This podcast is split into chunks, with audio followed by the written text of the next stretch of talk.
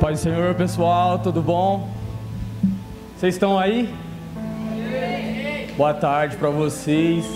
Eu vou estar tá dando continuidade, né, às ministrações. O pastor Lucas me deixou aqui num, num ambiente totalmente sobrenatural. Como é palpável a presença de Deus neste lugar, como é palpável, é, é perceptível, né, é sobrenatural. Quantos de vocês estão sentindo que o Senhor está neste lugar. É, eu gostaria que vocês abrissem comigo em Isaías 6. Uma coisa que Deus tem falado muito comigo neste tempo é sobre arrependimento. Arrependimento genuíno, arrependimento verdadeiro. O arrependimento que gera mudança. Porque muitas vezes nós achamos que se arrepender daquilo que nós fizemos de errado é simplesmente entrar no nosso quarto e chorar. Mas o verdadeiro arrependimento é quando você fala: Senhor, eu pequei, mas eu não quero mais viver dessa maneira. Eu pequei, mas eu não quero viver dessa forma. Eu não aceito mais continuar da maneira que eu sou. Eu nem sabia o que eu ia falar. Pastor Samuel me chamou na terça-feira e eu sou um tipo de pessoa que eu preciso de um mês para me preparar. Mas eu creio que o Senhor tem algo para falar através da minha vida para vocês nesse momento.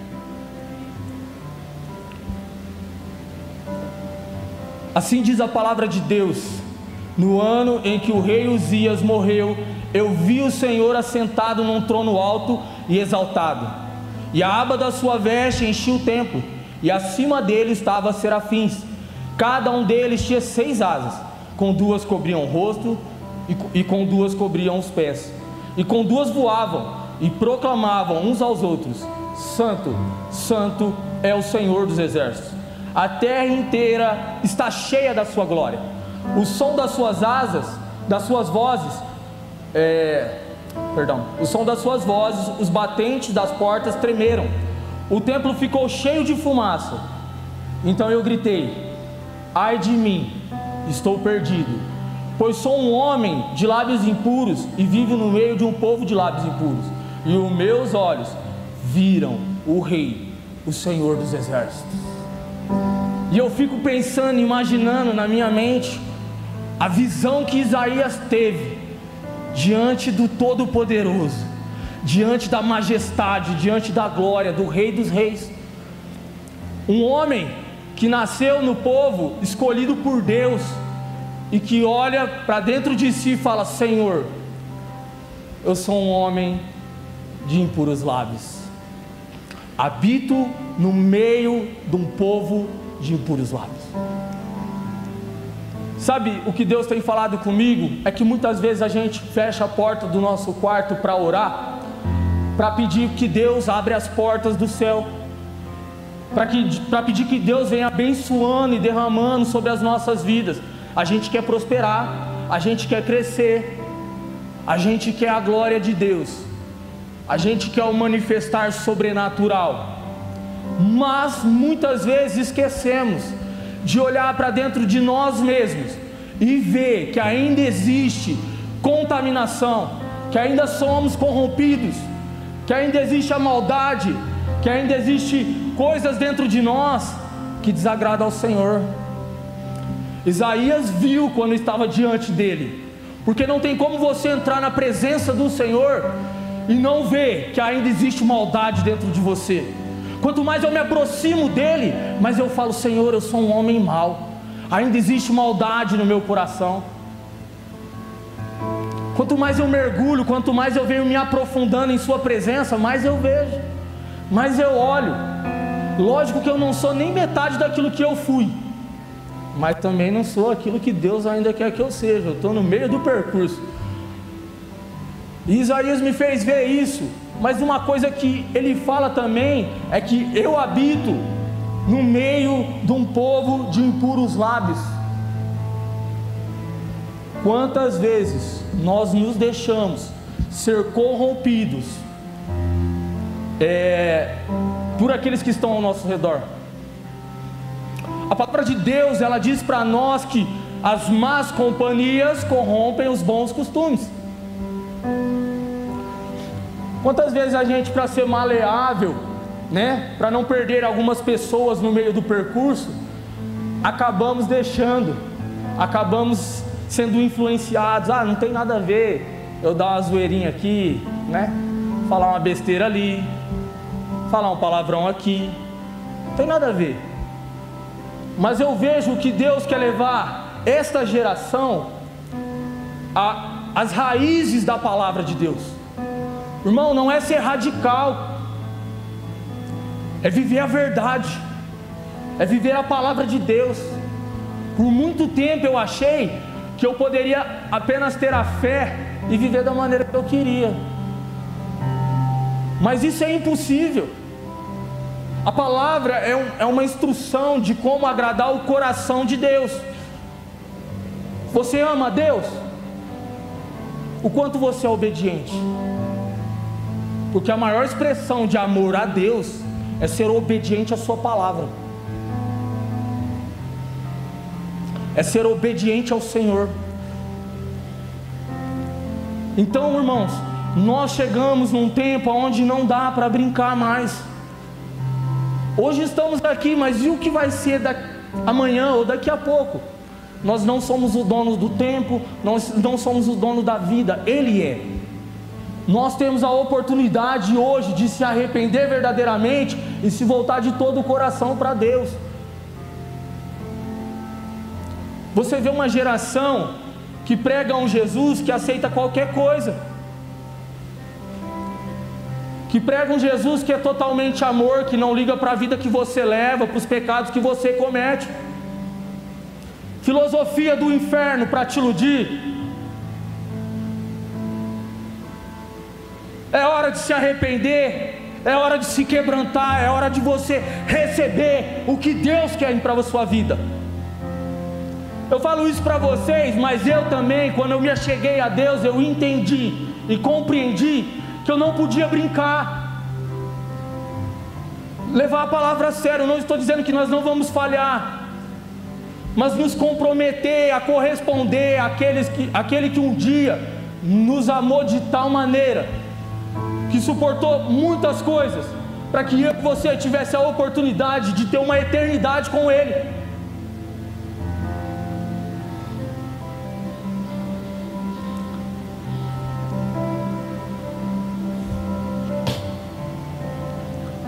Não estou aqui para trazer peso sobre a vida de ninguém, mas para despertar cada um de vocês para viver o que realmente Deus tem para nossas vidas. Eu creio que Deus vai levantar uma geração que vai experimentar de algo que as outras gerações não viu. Mas para isso é necessário a gente voltar para aquilo que é verdadeiro, para a sua verdade Chega do, ah, não tem nada a ver isso, não tem nada a ver aquilo. Se a Bíblia diz que é, toma isso como uma verdade, viva a palavra de Deus. Eu acho muito legal quando tá, que a Bíblia fala que nós somos as cartas vivas. O que o mundo tem lido na sua vida, você representa o Cristo. O que o povo fala de você lá fora, nossa, aquele cara é diferente, ou será, ah, aquele povo ali vai na igreja, mas faz a mesma coisa que nós, fala mal dos outros e não sei o que. Quantas vezes eu cansei de ouvir isso no meio do pessoal do mundo? A Bíblia fala, eu vou abrir aqui que eu não me recordo.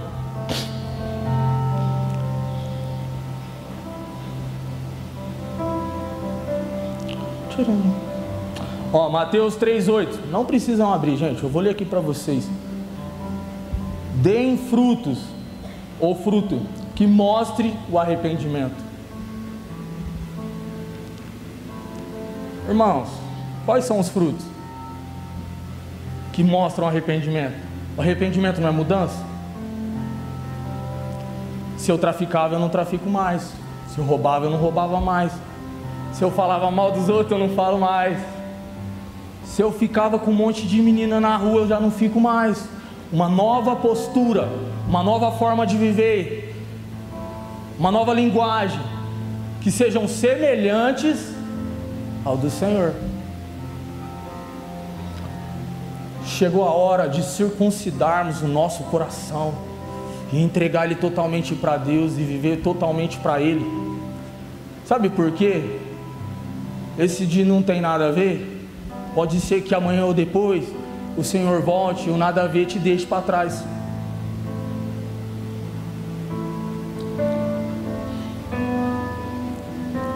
Deuteronômio 6,5. Tem como abrir para mim, por favor? O telão?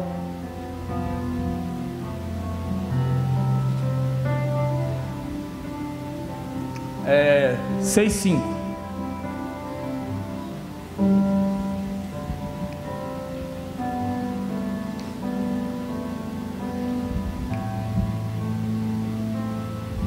Esse versículo aqui foi a primeira foi da primeira palavra que eu preguei na rede Teams ainda, logo no começo da minha conversão.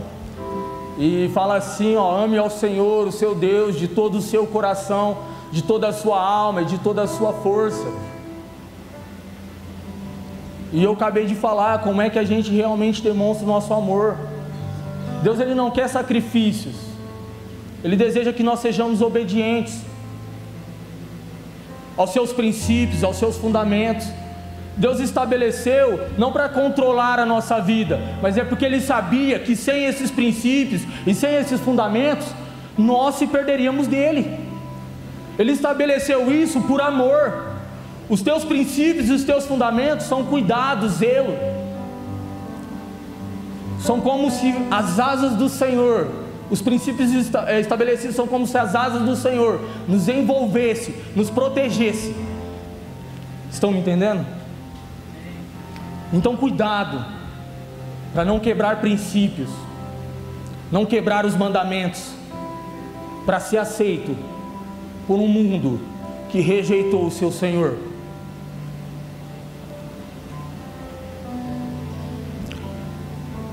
Eu lembro que o pastor Gustavo, ele fala que uma vez ele fez uma oração que fala assim, até que nada mais importa. E eu entrei nessa onda. Até que nada mais importa. Até que o Senhor realmente seja o meu tudo.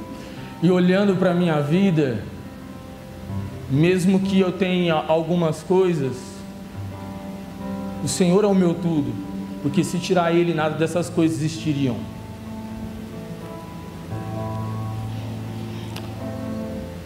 É, eu amo, eu desejaria ver é, manifestação às vezes de cura, pessoas sendo curadas, né? É, um exemplo, paralítico andando, cego enxergando.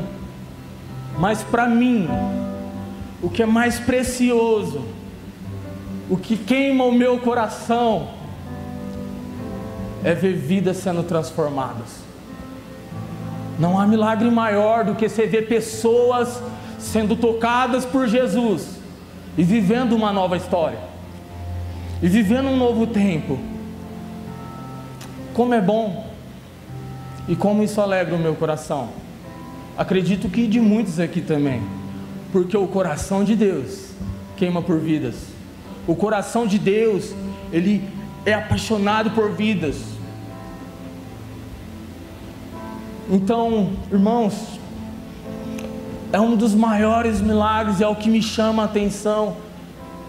Sabe, a coisa que eu mais vejo como precioso para mim são as pessoas que Deus coloca no meu caminho, que cruzam o meu caminho. Eu falo para Deus: Deus, eu sei que o Senhor tem um propósito com cada pessoa que cruza o meu caminho, e eu quero entender qual é esse propósito para que eu cumpra a Sua vontade na vida dessas pessoas.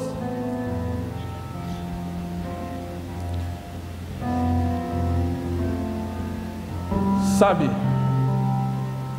agora eu vou entrar em algo que é para trazer para vocês um pouquinho de edificação, porque muitas vezes a gente fala, ah, eu não vejo acontecer isso, eu não vejo acontecer aquilo. E a gente fica questionando: será que ainda Deus faz? Será que ainda Ele cura? Será que Ele ainda transforma? Será que Ele ainda liberta?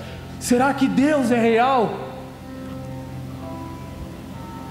Eu falo que se Deus não fosse real, eu mesmo não estaria aqui.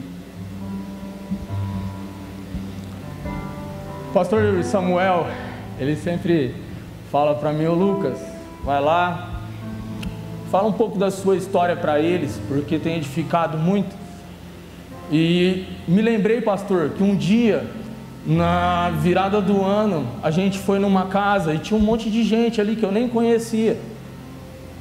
E eles entrou num assunto, né, perguntando como eu conhecia a religião.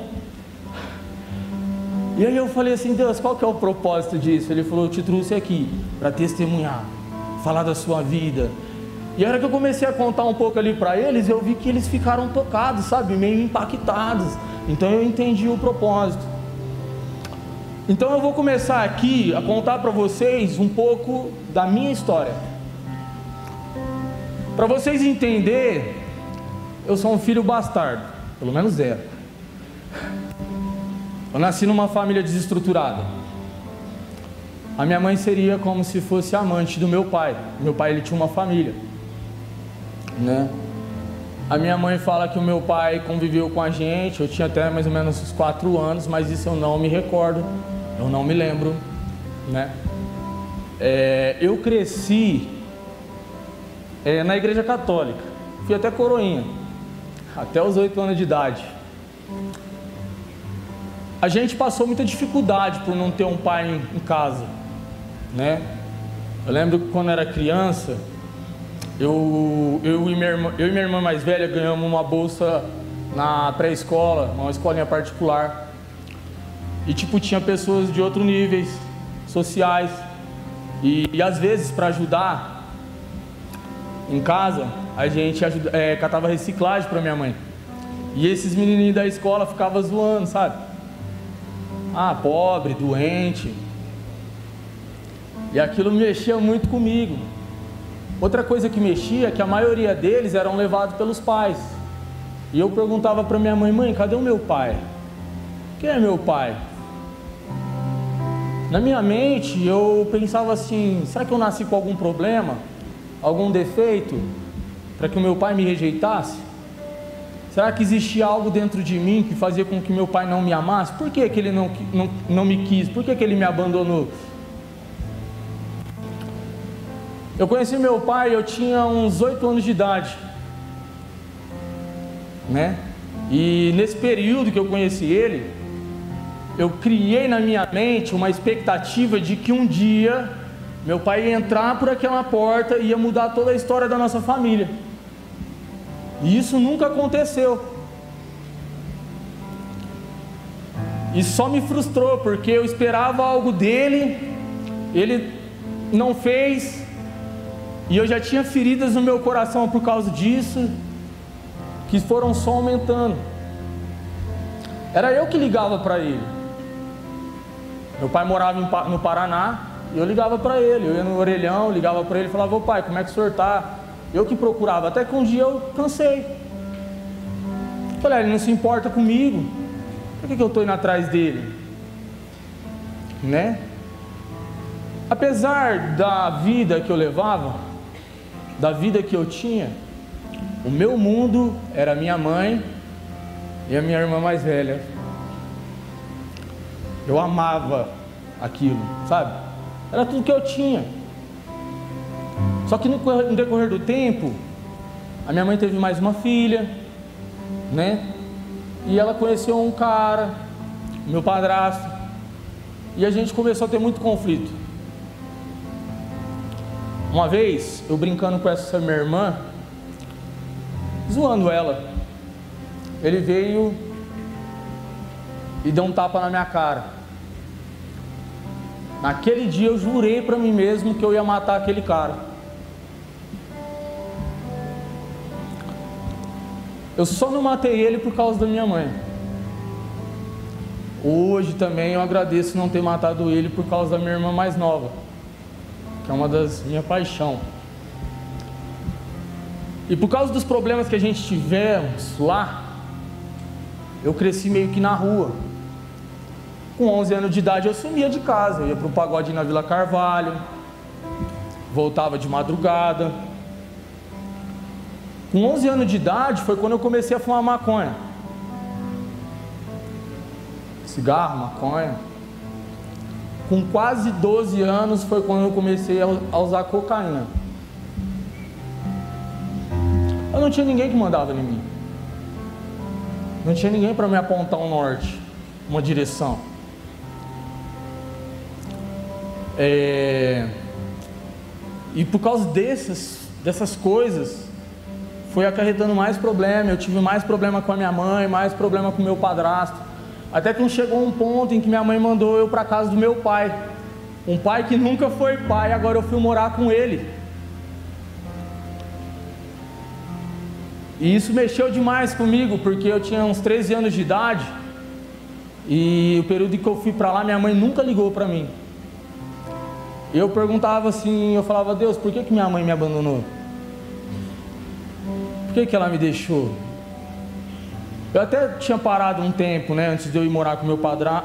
com meu pai, de usar droga na época. Só que mesmo assim, minha mãe mandou para casa do meu pai. E devido eu nunca ter tido um pai, e ele também nunca ter sido pai, nós começamos a entrar em conflitos. Eu procurei ser obediente, mas é, eu tinha dificuldade em me submeter às suas regras. A gente teve uma briga tão boba, foi porque eu não queria mais trabalhar para ele, queria trabalhar em outro lugar, e virou uma bola de neve aquilo, até que ele mandou eu embora de lá. Eu tentei voltar para casa da minha mãe, minha, minha mãe também não me quis. Então, com 14 anos de idade, eu fui morar de favor na casa de umas pessoas que eu nunca vi na minha vida. Eu dividi o meu quarto com um traficante. Quantas vezes eu cansei de ver ele chegar com um prato, assim, ele tinha um prato, né? Ele colocava cocaína lá no prato, aí fazendo as embalagens. Quantas vezes? E para vocês achar que não não estava tão ruim, ficou pior ainda. Porque dois meses morando ali de favor, eu sofri um acidente. Eu sofri um acidente onde eu tive um corte de grau 3 no rim e um corte de grau 2 no baço.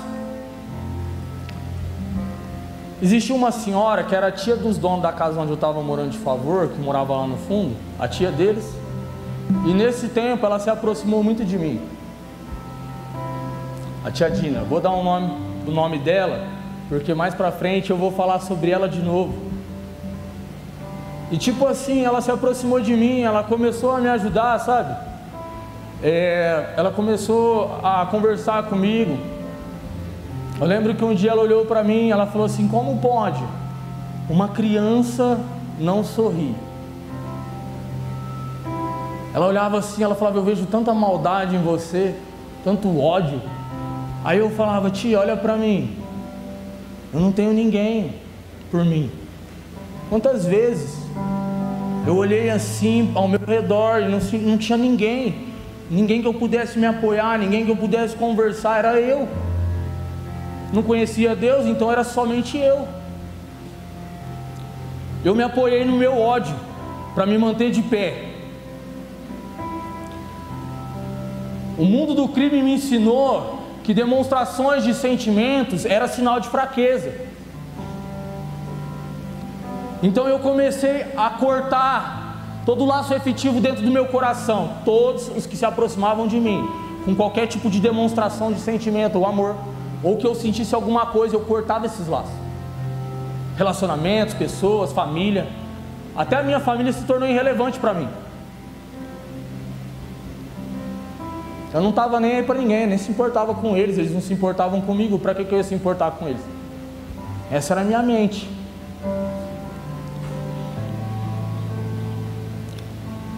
Essa tia, foi ela que me aproximou da minha mãe nessa época, durante esse percurso todo.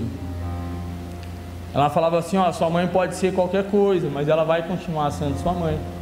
Aí às vezes ela ligava para minha mãe e fazer eu falar com ela, mesmo contra a minha vontade.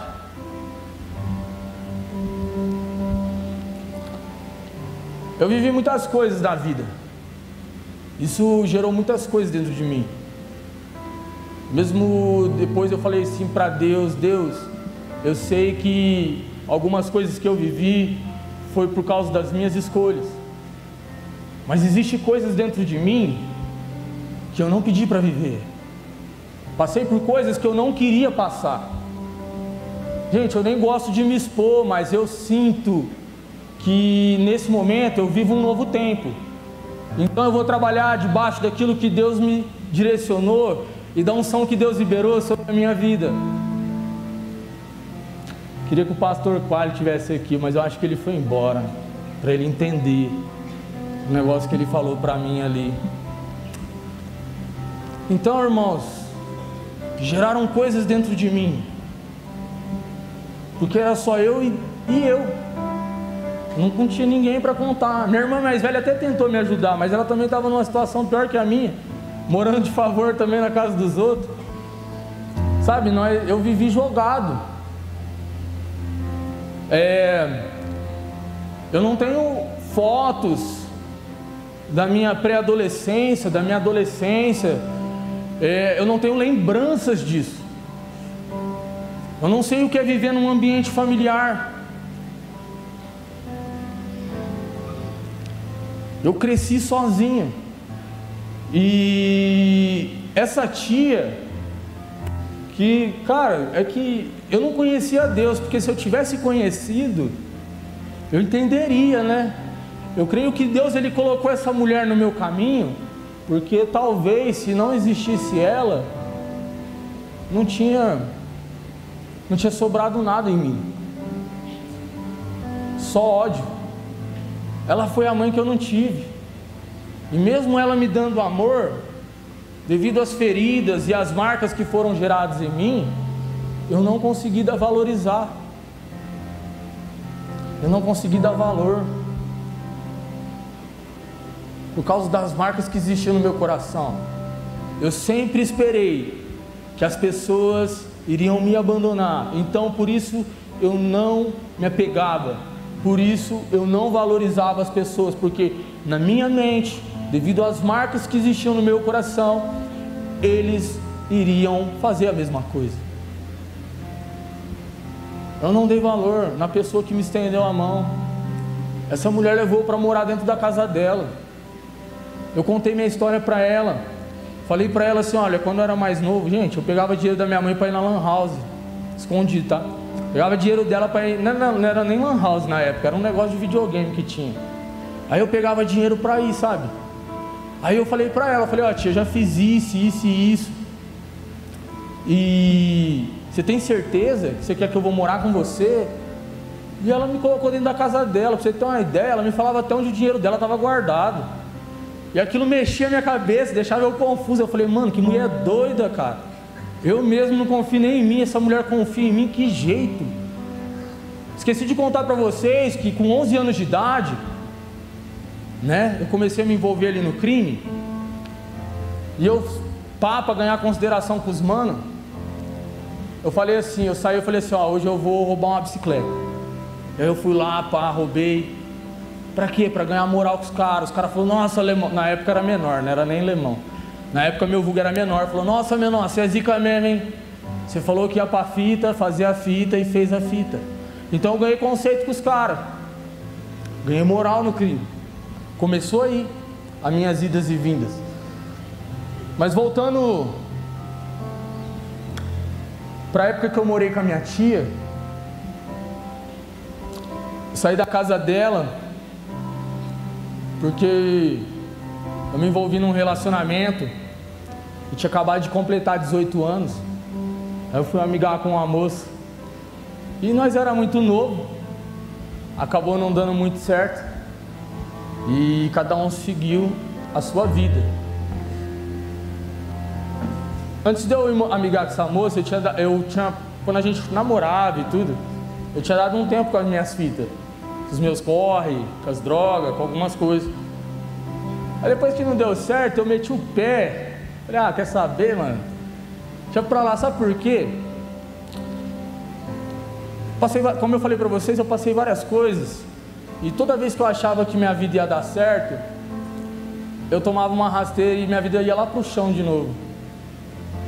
Eu lembro que cheguei uma época que eu olhei e falei para minha tia assim: Tia, eu acho que esse negócio de amor, de felicidade, é papo furado, isso aí não existe. Ou alguns nasceram destinados a isso, e eu nasci destinado a sofrer. Porque não é possível. Por que, que nada dá certo na minha vida? Eu só queria que as coisas dessem certo. Entendeu? Eu olhava assim, eu falava assim, ah, isso aí que o povo vive aí é muito superficial, é falso, né? E depois disso eu voltei para as minhas fitas, eu comecei os corre de novo, onde foi quando eu comecei a usar droga de novo. E dessa vez eu fui me afundando cada vez mais. Eu lembro que eu tinha um parceiro meu, nós era, nossa, várias fitas. Era eu e ele sempre, nós se envolvíamos nos BO muito doido. Eu vi ele sendo preso no mesmo lugar que eu vendia droga. E aí eu continuei por um tempo e eu falei assim, mano, eu tô no mesmo ritmo dele.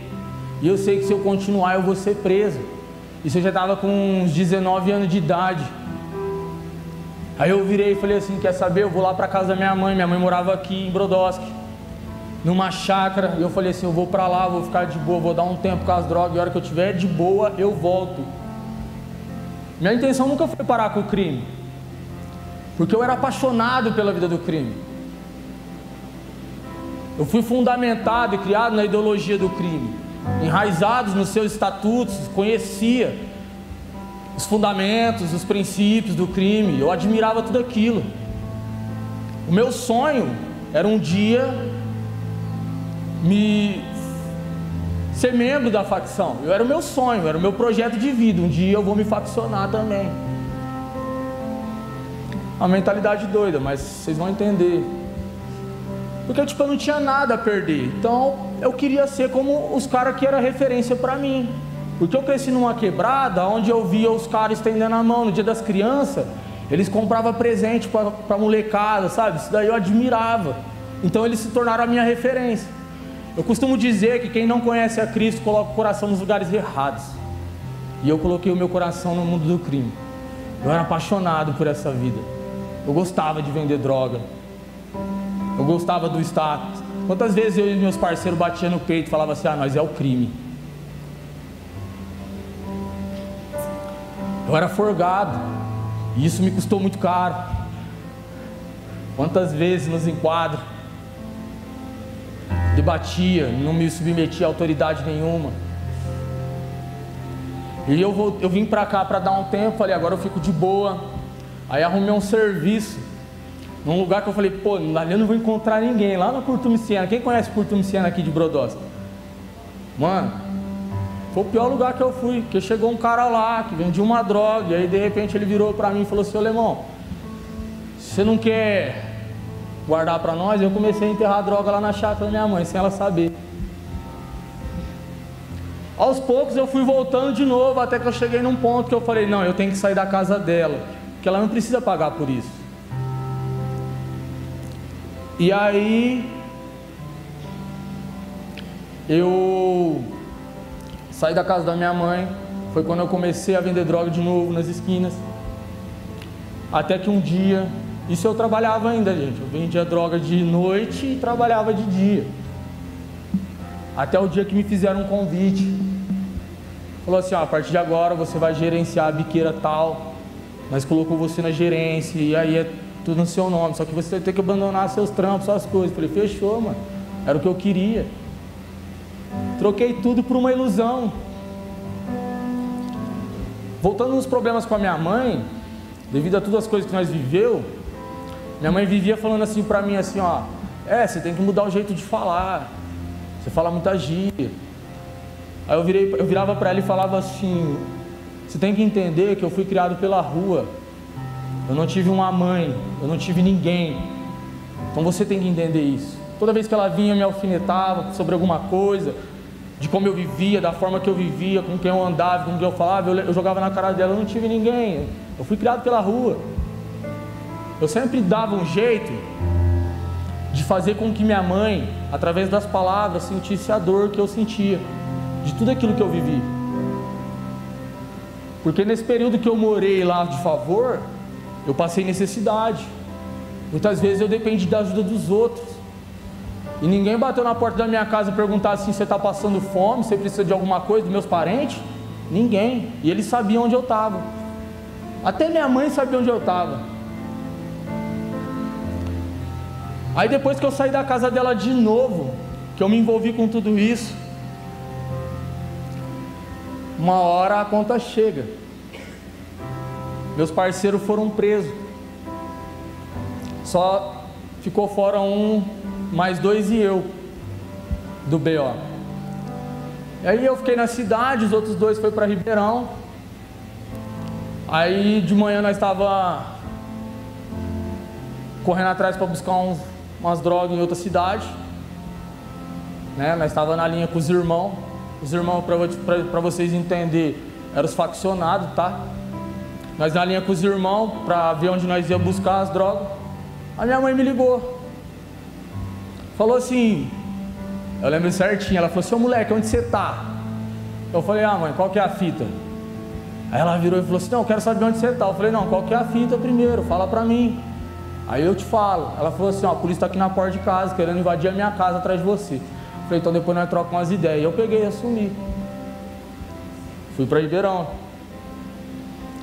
E o lugar da onde eu saí para não ir preso, eu voltei. Fiquei um mês e alguns dias naquele lugar vendendo droga de novo. Até o dia que eu fui preso. Sabe uma coisa interessante? que Deus ele é um Deus de detalhe, né? Depois que eu converti, ele me fez lembrar. Eu criei muito ódio da polícia, devido às coisas que eu via segundo a minha ótica, né? Minha visão, de onde eu morava, dos lugares que eu vivi. Então eu criei muito ódio. De manhã eu tinha tomado enquadro. O policial tinha achado comigo três pinos. É, três embalagens de pó, só para vocês entenderem. E e aí ele virou para mim e falou assim: ele veio orar por mim. E eu saí revoltado daquele enquadro. Eu falei: quem que é aquele cara para falar de Deus para mim? Quem que é aquele cara para falar de Deus para mim? E dentro do meu coração. E eu voltei para a esquina. Depois do enquadro, depois que eles sumiram, eu voltei para a esquina. E o mesmo policial que orou por mim de manhã foi o policial que me prendeu. 27 pinos de cocaína e 25 reais que não eram meus. Foi gerando mais ódio no meu coração. Eu lembro que fazia uns três dias que eu não dormia. De tanta droga que eu tinha usado antes de eu ser preso. E aí, quando eu acordei para a realidade, eu tinha chegado no centro de detenção provisória de Ribeirão Preto, né? Eu olhei aquele lugar eu falei assim, meu Deus, o que, que eu arrumei? Eu fui condenado por esse tráfico, né? Em Ribeirão. Um ano e oito meses. Fui condenado no regime semiaberto, porque eu fui réu confesso. Apesar de não ser meu, eu queria pegar uma pena maior para poder ir embora daquele lugar. Então confessei que eu sabia que entre eu e os policiais era muito difícil eu ganhar, né? Tanto é que a advogada falou: você sabe que se a juíza achar que você está mentindo, ela vai te jogar uma pena maior. Eu falei: não, pode ficar tranquilo. Eu lembro que eu era tão frio que no dia do julgamento tinha uma moça aqui, tipo, num computador escrevendo. Aí a, a doutora falou assim: é, você realmente estava vendendo droga e tal, não sei o que, não sei o que, não sei o que. Aí eu olhei assim para a juíza e falei assim: realmente era eu, senhora. A menina deu até um susto, porque geralmente quem vai lá não confessa. Geralmente vai lá e fica inventando um monte de história. Ela levou um susto. Eu falei assim: não, realmente era eu, senhora. Tava vendendo droga, mas isso, isso, isso, isso. Passei minha história para ela e tal. Aí é onde eu fui condenado a um ano e oito meses. Eu lembro que um dia, sentado ali na cela, Eu olhei para o nada, eu tinha recebido outro ofício que era do tráfico daqui de Brodowski. Tráfico de drogas, refinaria, associação e corrupção de menor. Eu olhei para cima e algo dentro de mim dizia assim: ó, aqui acabou para você. Seus sonhos, seus projetos já eram. Não tem mais volta. E tipo, velho, aquilo me consumia, porque gerou mais conflito com a minha mãe. Porque existia um papel que dizia que a minha mãe alegava que eu realmente vendia droga. Então eu já tinha um maior problema com ela, e ainda tinha esse outro BO. E eu sei que eu passei por aquele lugar, aquele, querendo ou não, dentro da cadeia, eu comecei a ler a Bíblia mas eu nunca me converti. Eu nunca me converti dentro da cadeia, porque dentro da cadeia existe um certo preconceito com quem aceita Jesus. É visto com os maus olhos. Geralmente quem aceita Jesus dentro da cadeia é porque fez alguma coisa de errado com o crime e para não morrer correu para Jesus. Nem todos, tá? Hoje eu entendo, só estou explicando para vocês. Então eu cansei de ir naquela rodinha lá e a hora que o pastor falava assim, alguém quer aceitar Jesus, eu ó, Saía fora, mas eu curtia, eu achava muito da hora. De vez em quando até orava.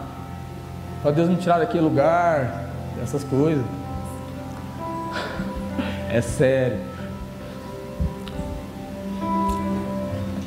Eu tinha feito planos, porque quando eu fiquei preso, eu tinha conseguido ficar longe das drogas. Eu fiz planos, eu falei: quando eu sair daqui, eu vou mudar, eu vou fazer isso, eu vou fazer aquilo. Até minha mãe estava me visitando. E eu falei para não, fique tranquilo, agora eu estou diferente, estou mudado.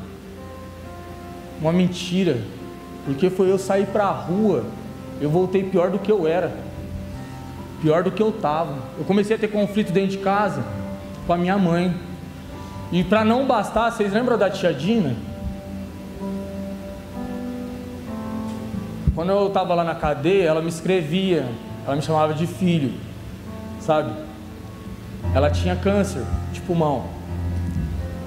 Ela fez a primeira quimioterapia e tal. Na segunda vez que ela pegou, antes de eu sair da casa dela, ela não queria fazer. E eu falei assim, tia, se a senhora morrer, o que vai ser de mim? Não tem ninguém. Eu preciso da senhora. E um dia ela virou e falou assim: Olha, por você, eu vou fazer. Mas quando eu estava preso, o câncer começou a ficar cada vez pior. E eu falava lá dentro, nossa, eu não vejo a hora de eu sair, de eu ver minha tia, abraçar ela, dizer para ela que ela é importante para mim, algo que eu nunca fiz.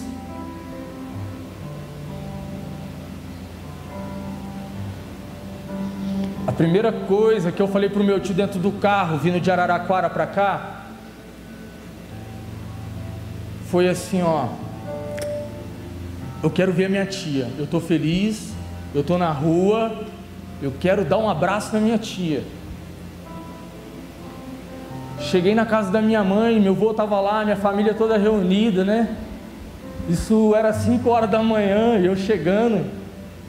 Foi a primeira coisa que eu perguntei para eles foi sobre ela. E foi quando a minha mãe me falou que a minha tia fazia dois meses que tinha morrido. As consequências das minhas escolhas erradas impediu de eu estar do lado da pessoa mais importante da minha vida. Confesso que quando eu lembro, eu sinto saudade e falo assim: por que, que eu não estava lá?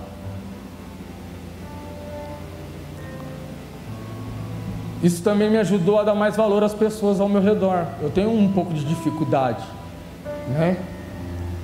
que às vezes eu sou meio desligado, meio é, desapegado com essas coisas de família e tudo, mas eu comecei a me aproximar mais por causa disso, depois que eu converti, porque eu queria muito ter dado pelo menos o último abraço nela e falado para ela o quanto ela foi importante na minha vida, o quanto ela foi especial para mim, sabe? Eu tenho carta dela escrita até hoje em casa. Eu guardei todas as cartas que eu tinha que eu recebi na cadeia está guardado. E como eu falei para vocês, eu saí, em vez de melhorar, eu piorei. Tive conflitos com a minha mãe. E eu cheguei num ponto que eu queria meter o pé, jogar tudo pro alto. Falei, quer saber? Até numa discussão com a minha mãe, eu falei para ela assim: mãe, eu sou o corre, e se precisar, eu tiro 10 de ponto e tô nem vendo. Era uma ilusão. Era uma ilusão, algo que existia no meu coração, mas eu era assim naquele momento. E foi quando eu comecei a me envolver, estava até trocando ideia com os caras para voltar a vender droga, tudo organizado, tudo or orquestrado para mim voltar. Só que eu tinha na época eu marretava, eu tinha chegado de viagem. E eu peguei e subi num parceiro meu de manhãzinha. Era uma segunda-feira, eu acho. Ou terça, acho que era terça. Segunda pra, é, de segunda para terça. E eu peguei uma quantidade de droga e fui para minha casa. Eu comecei a usar droga. Deixa eu só voltar a história um pouquinho, que eu esqueci de um detalhe. Eu tinha um parceiro muito chegado meu, que a gente usava droga junto, nós fazia várias fitas junto. E a gente vivia falando um pro outro, ou vão na igreja? Aí sempre que um cancelava, um falava, cancelava, e assim a gente indo até que um dia ele fez um encontro e ele voltou mudado. Eu até na época tentei me afastar um pouco dele, porque eu falei assim: ah, mano, vai que eu fico perto dele e arrasto ele de volta. Então vamos dar uma distanciada. Mas quando eu via ele, eu falava: ora por mim. E voltando naquele dia onde eu usei uma certa quantidade de droga, eu comecei a passar mal. Eu tive ali um começo de overdose, onde eu comecei a espumar pela boca. E eu lembro que uma voz falou: é assim que vai acabar a sua história? Você vai morrer desse jeito? E ali naquele momento de desespero, eu virei e falei assim: será que só eu não tenho jeito? Eu lembrei do meu amigo. E eu virei, eu deitava num colchão na sala, que lá no, onde nós morávamos não tinha quarto para mim, né? Eu estava preso, então quando eu saí, voltei a morar na casa da minha mãe, eu dormia na sala num colchão. Aí eu deitei naquele colchão, e falei assim: Deus, eu sei que na cadeia eu nunca aceitei o Senhor porque eu tinha vergonha do que os parceiros iam pensar de mim, do meu conceito, mas se o Senhor me libertar da cocaína, eu entrego a minha vida para Jesus. Apesar de nunca ter exposto isso para ninguém, era uma das coisas que eu mais odiava, era isso dentro de mim, porque eu não conseguia parar. Quantas vezes eu quis parar? Eu lembro, eu estava lembrando esses dias andando ali na, indo para, passando ali no pontilhão da vila, aquele que vai para Serrana. E eu lembrei de uma situação que eu estava andando ali, subindo para ir buscar droga, e eu na minha mente falava assim: ah, tanto faz viver ou não. Eu não tinha sonhos, eu não tinha perspectiva de vida, eu não tinha projetos, eu era vazio, sem forma e vazio. Eu não sentia nada por ninguém, nem por família, por nada. E aí eu lembro que naquele momento de desespero eu falei: se o Senhor me libertar coca... da cocaína, eu entrego a minha vida para Jesus e eu vou te servir, eu não vou ter vergonha de nada. Essa história foi em 2017. Estou aqui até hoje. Primeira vez que eu vi a manifestação do poder de Deus na minha vida foi cinco dias depois na casa de um amigo meu, onde ele esticou um monte de carreira de cocaína. E ele falou assim: Aí, irmão, você vai? Eu falei: Tô firmão, mano. Aí ele falou assim: Você realmente mudou, né, velho? Foi a primeira vez. Para vocês pode ser que não é nada de diferente, mas para mim foi, porque essa era a minha limitação, essa era a minha prisão. É isso que me mantinha naquele lugar, sabe? Que eu não conseguia sair. Eu vou adiantar aqui que eu acho que eu estendi demais, né, pastor? Pode?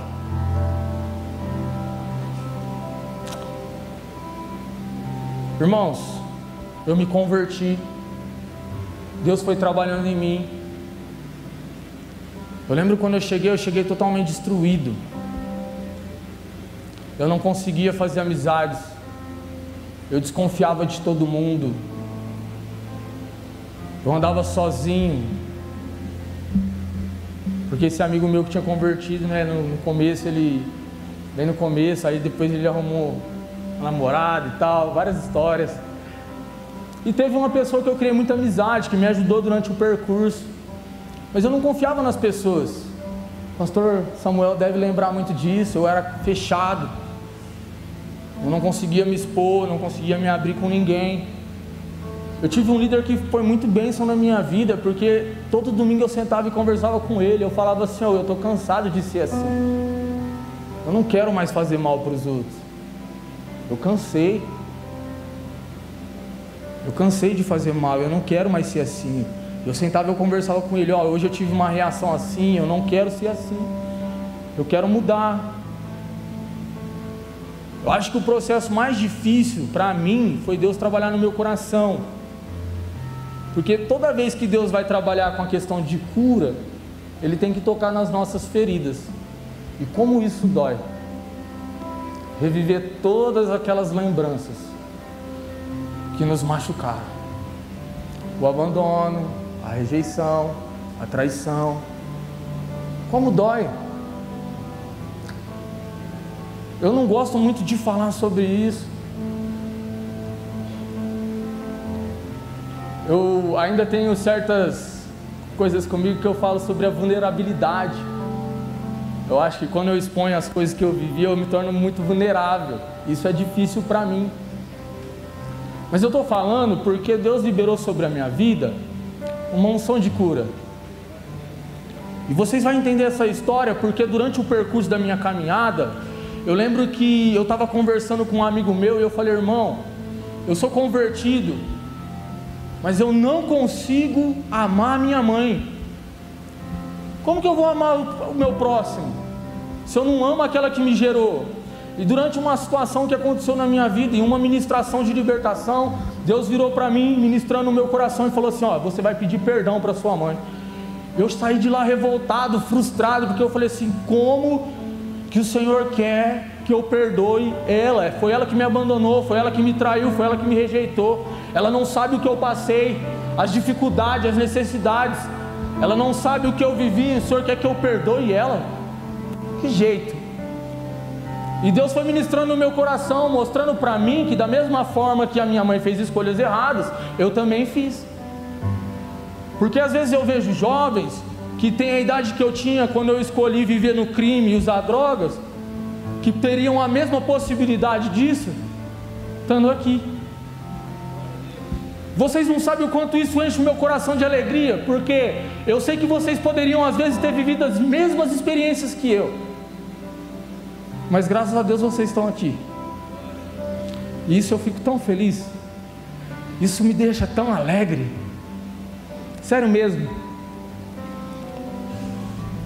E aí Deus foi ministrando, ministrando, até que eu fui lá, armei toda uma situação. E eu lembro que eu cheguei naquele dia chorando. E minha mãe falou: O que, que foi? Eu falei: Mãe, eu queria te pedir perdão por todas as vezes que eu te feri, por todas as vezes que eu joguei na sua cara que você me abandonou. Irmão, eu sempre quis um abraço da minha mãe sincero, sabe? Sem todo aquele peso. naquele dia eu pedi para ela um abraço e foi a melhor coisa, sabe? E eu falava: Deus, eu estou tão feliz, por que, que eu estou chorando? E Deus falou: Porque hoje eu estou te curando da rejeição. Hoje eu te curo da rejeição. Quando eu saí da casa da minha mãe, que ela foi para Ribeirão, eu esqueci dessa parte, mas ela não me abençoou. E naquele dia eu falei assim, mãe, depois que eu pedi perdão, você me abençoou? Ela falou, filho, hoje eu te abençoo, porque eu sei que o caminho que você escolheu é verdadeiro. Naquela época eu não acreditava em você, mas hoje eu sei que você serve a Deus. Hoje eu vejo a transformação na sua vida. Eu lembro que eu perguntei para minha irmã mais nova uma vez, que ela, ela foi a única pessoa que me acompanhou no batismo. Ela falei para ela assim: Ô, oh, o que foi a experiência? Ela falou: Tato, ninguém acreditava em você lá em casa, nem mesmo eu. Mas mesmo assim, eu decidi ficar com você e foi a melhor escolha da minha vida. Porque aquele momento que você saiu daquela água, eu vi que você já não era mais a mesma pessoa. Eu vi que você já era outra pessoa. Amigos, que olhavam para mim e falavam assim: como pode? Um dia estava traficando com a gente, usando droga com a gente, e hoje está servindo a Jesus? Esse Deus é real. Quantas experiências que eu tive com Deus. No encontro, nesse último encontro que eu estava, eu recebi uma palavra profética, onde Deus falava que Ele girava uma chave na minha vida e que Ele liberava sobre mim uma nova unção. Sabe qual foi a minha oração? Senhor, eu sei como dói carregar feridas no coração. Eu sei como dói. Então me dá unção, porque eu sei que existem pessoas que sofreram, talvez não as mesmas coisas que eu, mas que carregam no seu coração dores que não conseguem ser curadas. Então me permita receber essa unção e tocar nesses corações e extrair essas dores, essas marcas que foram geradas nas suas vidas. Porque eu sei o que é estar sozinho. Na minha percepção, né? Eu sei o que é carregar. Parece que é carregar o mundo sozinho.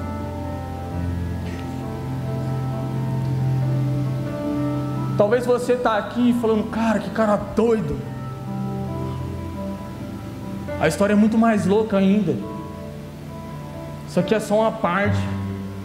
Vi, vivi coisas que talvez vocês nem imaginam. Eu lembro uma certa vez que Deus virou, é, eu virei para Deus e falei assim: Deus, como o Senhor pode amar algo como eu? Porque eu olhava para dentro de mim e só via maldade, eu me sentia um monstro.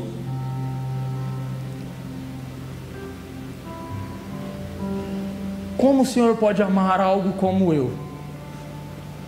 E Deus foi derramando o seu amor sobre a minha vida. Às vezes você está aqui hoje e você acha que esse Jesus não é real. Você talvez fala assim: ah, será? É tantas histórias. Eu sou a prova viva que ele é real. Eu sou a prova viva que ele muda história. Eu não tinha nada quando eu vim para Ele. E Ele foi restaurando a minha história com a minha família. Ele foi mudando o meu coração. Ele, me, ele foi me ensinando a se importar. Ele foi restaurando sonhos. Ele foi restaurando projetos em mim.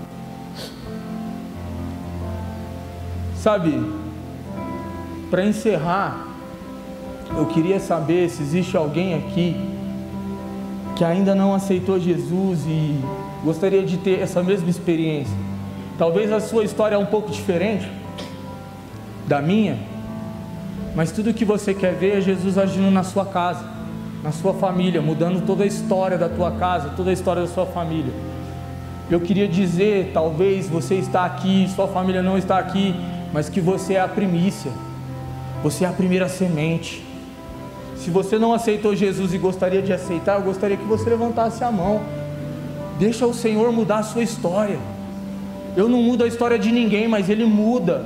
Ele é real, Ele é verdadeiro. Não deixe para depois o que você pode fazer hoje. Como eu gostaria de ter conhecido a Jesus antes de tudo aquilo que eu vivi. De não ter passado pelas coisas que eu passei, como eu gostaria, mas eu passei, hoje eu estou aqui então eu quero falar para vocês: Ele é real, Ele vive, seu amor é verdadeiro, nada se compara a Ele. Essa é a oportunidade, talvez o momento que você tanto esperou para que algo novo acontecesse na sua vida. Lembra que eu falei para vocês que eu achava que um dia o meu pai ia entrar por uma porta e mudar toda a minha história? Ele nunca entrou. Mas o meu herói, o que morreu na cruz, esse mudou minha história. Ele entrou na minha vida, me estendeu sua mão quando nem eu mesmo acreditava em mim. E Ele está com a mão estendida hoje para você, que quer viver esse algo novo. Se você não quiser vir aqui, você levanta a sua mão, o pastor vai orar por você. Mas eu gostaria que você que quer aceitar Jesus, erguesse a sua mão.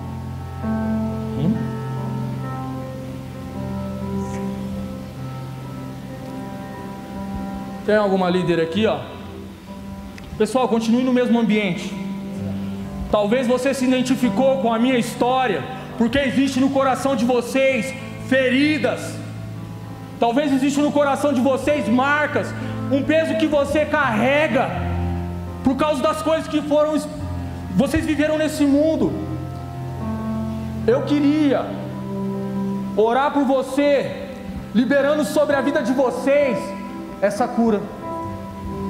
Se você tem uma ferida no seu coração que talvez foi gerada pela falta de um abraço, pela falta do seu pai, pela falta da sua mãe, ou por algo que aconteceu na sua vida, que te marcou de uma maneira profunda. Eu quero orar pela sua vida, liberando sobre você a unção de cura que está sobre mim. Eu gostaria de convidar você na frente que precisa de uma oração, que deseja que o amor de Deus inunde o seu coração e toque você de alguma maneira. Não tenha vergonha, não tenha medo. Só o Senhor pode curar. Só o Senhor pode curar as nossas feridas. Mas para isso, precisamos dar um passo, permitir que Ele toque. Feche os olhos, fiquem de pé.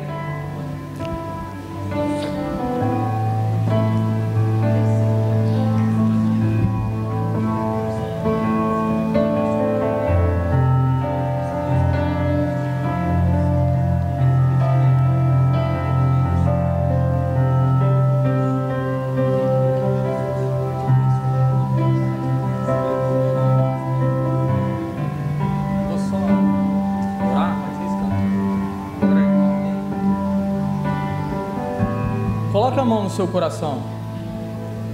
Fechem seus olhos. Gostaria que vocês repetissem comigo uma oração. Sejam sinceros e repitam de todo o coração. Espírito Santo,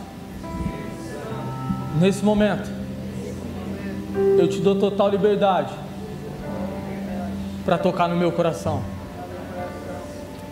Eu sei que só o Senhor pode curar as minhas feridas. Derrama sobre mim esse amor, para que eu possa levar para o mundo o verdadeiro amor. Amém.